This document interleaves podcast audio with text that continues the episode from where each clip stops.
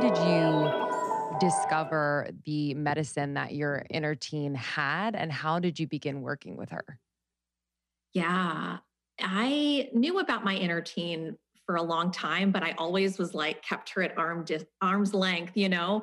Um, and she would pop up in times when I was like full of rage. It was an anger thing, and I thought it was related to anger. And I actually started calling her EC, enraged child. I was like, my EC is up right now.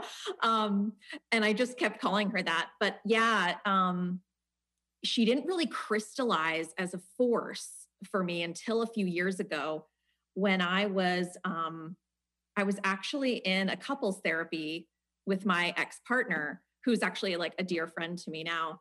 Um, we're closer than ever, but we were in a session and I I was like, I could feel there was this part of me that wanted to fight with her. Like I could feel this desire, like, no, I, I want this. I want in. I want to go to battle with you, you know? And I it was a powerful like awareness for me, like, wow, what is this part that really wants to battle? And what's that about? Like, what am I really fighting for? You know? And um, so that was kind of the beginning.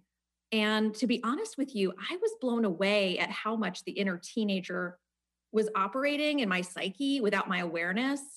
And when I started to work with her, it was about listening. Like, what are you angry about? You know, what are you fighting for? Um, and her rage would be, you know, number one at my parents for feeling like she was forced into people pleasing and taking care of them. And she could never be authentic growing up. Like, it just wasn't allowed. And so that was what a lot of the rage was about. But there was also rage at me as her adult self, like kind of not listening as well. Like, so I was kind of perpetuating a similar thing by keeping her at arm's distance in much the same way that my own parents did. A real, like, the climax, I would say, with my inner teen was when I was working very heavily with my therapist at the time as well. And she was really opening to my EC as well. We were kind of creating a space together, my therapist and I, like, okay, EC, we're ready. We want to hear it all. Like, lay it on us. Like, we're here for you. And there was one day when she just wanted to crawl into my lap. She just, I could just sense that my inner teen just wanted to be held and really just, and I just said, you can be in my lap as long as you want. I'm here to hold you. So it was like this moment of really welcoming the rage, welcoming the anger, and then feeling that she was still a kid, you know, and teenagers are still kids. And I think our society kind of teach looks at teens very with a contempt mm, almost. yes. like teens don't matter. Teens are useless. They're like acting out like dismissing their wisdom. Yes. And so one of the things i would say to ec was just like i respect you so much i respect your courage like my inner teen worked so hard to hold it all together through so much like like way beyond her developmental capacity for my parents, for my brother, for, and then just to get through the tr- dysfunction of my family, create a career. Like my teen has been part of my fire. And I would say most recently, what I've healed with my inner teen has been around that fight. Like, like in the fight sense of like the residue of trauma and helping her see that there's nothing to fight anymore. Like there's no scarcity anymore you know yes. yeah the scarcity time is over like scarcity of love uh, not not enough love not enough attention not enough respect because she's getting it all now inside of me from me her inner mother. So i'm filling that mother gap of what she didn't get from my own mother and making it safe to be courageous and powerful um, but not in a fight. The fight's over. It's more like passion. Mm. Does that make sense? Yeah, it's like the alchemy of that. I wonder, you know, it's interesting too when you're there's so much you said that I want to pick apart, but when you're talking about the teens and how the media or how culture talks about the teens, it's like that dismissal. But it's also interesting because it's almost like teens control our entire culture because they are sort of determining what's popular on TikTok. They determine True. what's popular on social media. They often are the people that are advertised to the most because they're the most impressionable. So it's very interesting because totally there's like that paradox of like dismissal, but then also most marketing dollars go to teens. Yes.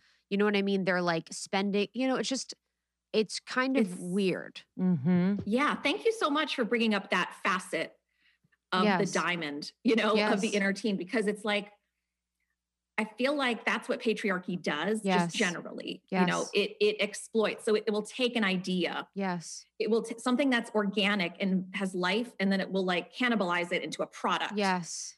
So Yes. teens have medicine. Teens have medicine for these times. They are wise. There's like a lens through which the teen sees the world that's not yet crystallized into oppressor or oppressee, but like at that very powerful transition point where there's a lot of clear seeing happening. Um, but our culture hasn't figured out a way to place that.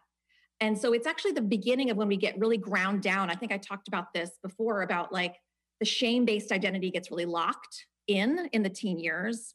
Like we start to see through the lens of shame ourselves, our bodies, each other. And like patriarchy makes a lot of money on our shame. So I think that's why inner teens are so marketed to. It's because they're heavily manipulated Yeah. Easily manipulated into feeling not good enough, needing to fit in. Um, so they're kind of they're basically exploited. Yes. 100. That's what it is. It's Yeah. like, there must be, I want to, I don't know if you know, but there must be something going on brain developmentally wise where it's, Mhm. and actually, you know what, too? And not to like continue down this road too far, but it's like, I wonder if the rage and their emotion gets exploited too, because it's such an emotional, hormone filled time where you do feel that rage. So then it's like that's getting exploited into like being the solution. So when, whether it's even numbing out on TikTok or social media or anything like that. So I, I wonder if it's also they exploit the emotions that teens experience. I feel like uh, video games, especially with like the violent video games and using that rage and that Mm-hmm. frustration Mhm. and yeah. Yeah, it's really sad because it, there's no solution. Like capitalism and patriarchy, they try to market a solution, but they actually we just get on a treadmill Yeah. where our shame is getting triggered. So it's like a shame cycle. We feel shame inside. Uh, based on whatever we went through, neglect or trauma wise, we inherit a piece of shame as part of humanity, part of our growing. But then that gets like triggered by the external, whether it's magazines or TikTok or Instagram or whatever. So we like then we buy because we want to pr- we want to protect ourselves against the shame. But then when that shame doesn't go away, we're on another part of the cycle where we're trying to cope with the shame we feel through numbing out, whether it's food or internet binging or spending or like for teenage when our teenagers get really triggered it's usually stuff like reactivity overspending overeating cheating on a spouse like going outside our comfort zone because what the teen really needs an overact like a reactive teen needs an adult to help them organize and be like i'm with you i got you your feelings are legit and and i hear you that's what an inner teen is kind of looking for is some kind of regulation like to get regulated Yeah. Right. but we're on the cycle where we actually just get on this shame wheel and it's very profitable in the kind of toxic culture that we live in so that's why becoming aware of our shame and i think that's what i like to say it's about going from shame to sovereignty is where we stop listening to that shame voice and we start to like be able to turn away from things because shame is no longer true for us i think that's the opportunity in healing our inner teens Thank you so much for tuning in to Morning Microdose by Almost 30. We hope you enjoyed waking up. As always, we encourage you to take what resonates and leave the rest. If you enjoyed this trip, tune into the full episode on the Almost 30 podcast. All episode information can be found in the show notes. Make sure to subscribe, and if this becomes a part of your morning routine, be sure to share it with a friend. We have new inspiring doses Monday through Friday. Follow us on Instagram at Morning Microdose and follow Almost 30 at Almost 30 Podcast. Thanks for listening. We'll see you in the vortex.